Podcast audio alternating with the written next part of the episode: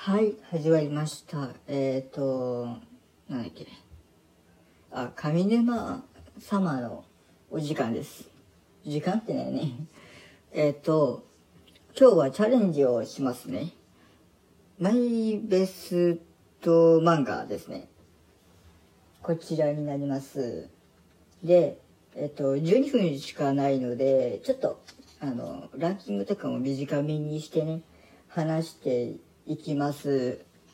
で、まず僕が好きな漫画って、多分みんなと趣味全く合わないです。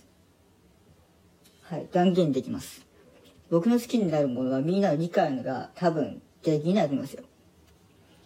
それはなぜかっていうと、感性の問題でもあるし、まあそういうなんか好きな、なんていうの?感覚というか、あれもあるし、そう。だから、なんだろう。難しいね。そういうの。でね。まあ、やっぱりその自分の好きなものでもあるから、なんて言うんだろう、みんなに理解されにくいものだし、なんだろう、みんな、例えば、まあ、聞くとね、例えばリゼロが好きとか、あとはなんだっけ、今だと、あの、あれ、鬼滅の刃が、が、まあ、好きっていうのも、まあ、聞くとありますよね。僕はのランキングの中に、鬼滅の刃もリゼルも入ってないです。はい。今日はランキングさんいまでに絞ってね、やりますね。だいいちいなんですけど、これね、あ、これは知ってるかな、みんな。うさぎドロップっていう漫画ですね。うさぎドロップ。結構古い漫画ですよ。古い漫画なんですけど、めっちゃいいです。泣けますね。ウニタユミさんっていう漫画家が書いた、まあ女性なんですけど、うさぎドロップっていう漫画。これね、めっちゃいいから、マジで見て。泣けるし、面白いし、可愛いし、楽しいし、もう、なんだろう。もう神ですね。漫画、漫画の神ですよね。そう。もう、なんか、うん、神です。そう。この、うさぎドロップに関しては、話すとめっちゃ長くなるんで、これだけ短くいけます。とりあえず、えっと、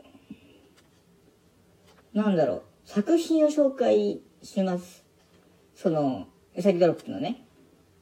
で、一応アニメ化、映画化、ドラマ、ドラマというかその実写も、あのー、してまして、物語としてはその愛知県が舞台ですね。で、そのさんじゅっさい独身男の、まあ、大吉が、その祖父の隠し子、凛ちゃんと出会って、こう反発しながらも、こう、二人で、まあ、成長し合うみたいな生活を続けるっていう、あのー、お話となっております。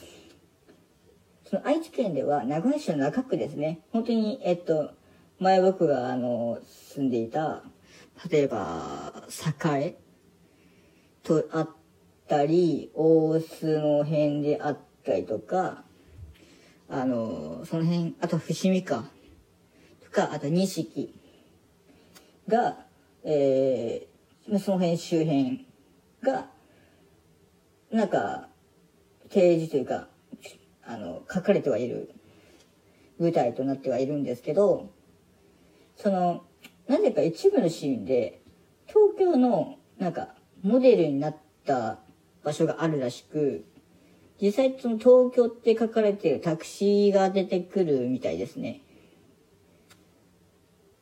はい。次ですね。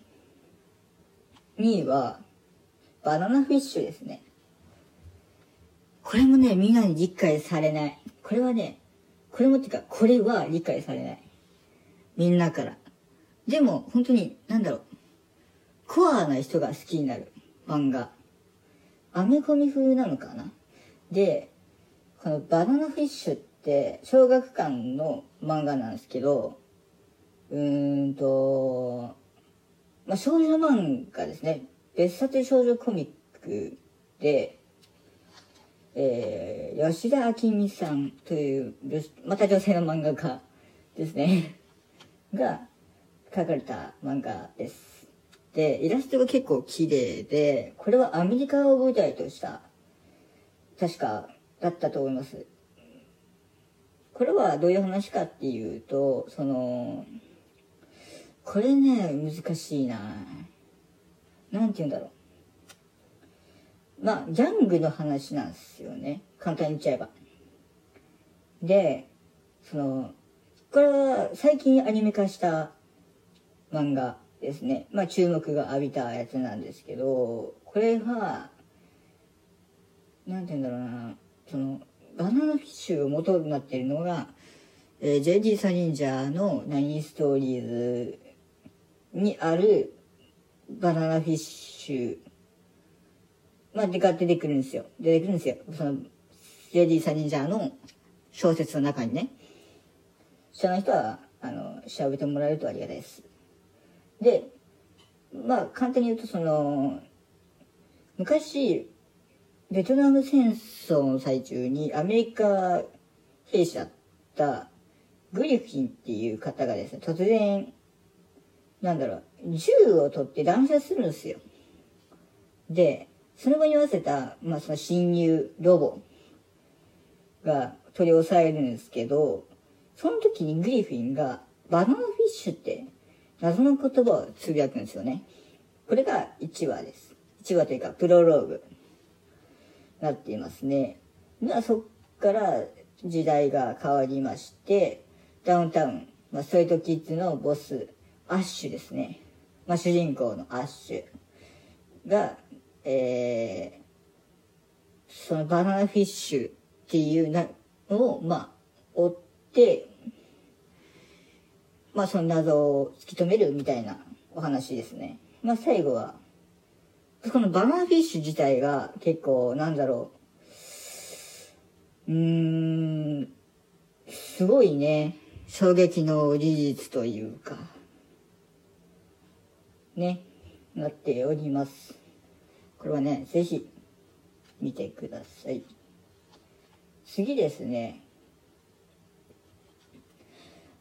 次がこれはみんな知ってると思いますね。フェアリーテイルという漫画です。これはマガジンかな。少年、あ、週刊少年マガジン講談社です。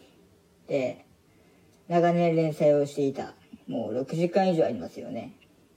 あ、ろくじゅっかんあったかな。確かあったはず。確か、あ、ろくじゅうさんかんですね。あれ、確かあったの。はい。で、僕が初めて漫画をああバイトをしてね、集めた漫画がこのフェアリーテイルです。全部集めましたね。そのろくじゅうさんかんのやつと、フェアリーテイルゼロ、えー、氷の奇跡、ミストラル、ガールズ、外伝、S、クエスト、ハッピーの棒、大冒険。で、今やってる、あ、今やってるのが、あれか、あの、ひゃくクエストか。もうひゃくクエストね、マジね、やばい。パネーよ。くっそパネー。マジで。面白すぎ。もう、真島ひろさんはね、漫画界のね、もうトップですよ。神ですよ。あ、えー、っと、このさんにんは、俺、神だと思ってるから。マジで。神だと思ってるから。本気で。もうね、このさんにんはね、マジ神。あ、で、まあ、ストーリーと、ストーリーと、ストーリーは、まあ、こう、フェアリーテイルの世界だと、まあ、魔導士ギルドっていうのが存在するんですよね。で、そこでその魔導士ギルド、えー、魔導士たちはそのギルドで、まあ、仕事の仲介とかして、えー、っと、まあ、仕事をして稼ぐみたいな。で、主人公が、えー、ドラゴンに育てられた、えー、ドラゴンスレイヤーと呼ばれるナツが主人公ですね。で、まあその、ナツと、えー、猫のハッピー、そしてその他もろもろ、なんか愉快な仲間たちによる、まあ、冒険、ファンタジー、えー、なま、えっと、涙あり、笑いありの、面白いの、ちょっとギャグがある、すごく、なんだろう、楽しめるお話となっていまして、まあ、結構長いんでね、敬遠しがちな方が結構いまして、ただですね、見ると止まらないと思うんで、本当に、なんか、スマホで、電子で買った方がいいかな。結構多いんで。買った方がいいです。でも、おすすめしますね、これは。本気で。結構スピンオフもあって、その、例えば今で言うワンピースとかナルトみたいな感じで続いてて、なんだろう。あの、面白いですよ。なんだろう、続てるんで、まだまだ、そのフェアリーテールが一応終わったんですよ。連載終わったけど、スピンオフとかがあって、それ一応続いちゃってるんですよ。今それがひゃくねんクエストっていうんですけど、まあ、その、夏と他の仲間がひゃくねんクエストっていう、受けて、まあ、冒険をするっていうお話です。あとさんじゅうびょうですね。ではですね、このさんいまでが僕のマイベスト漫画になっております。では、ありがとうございます。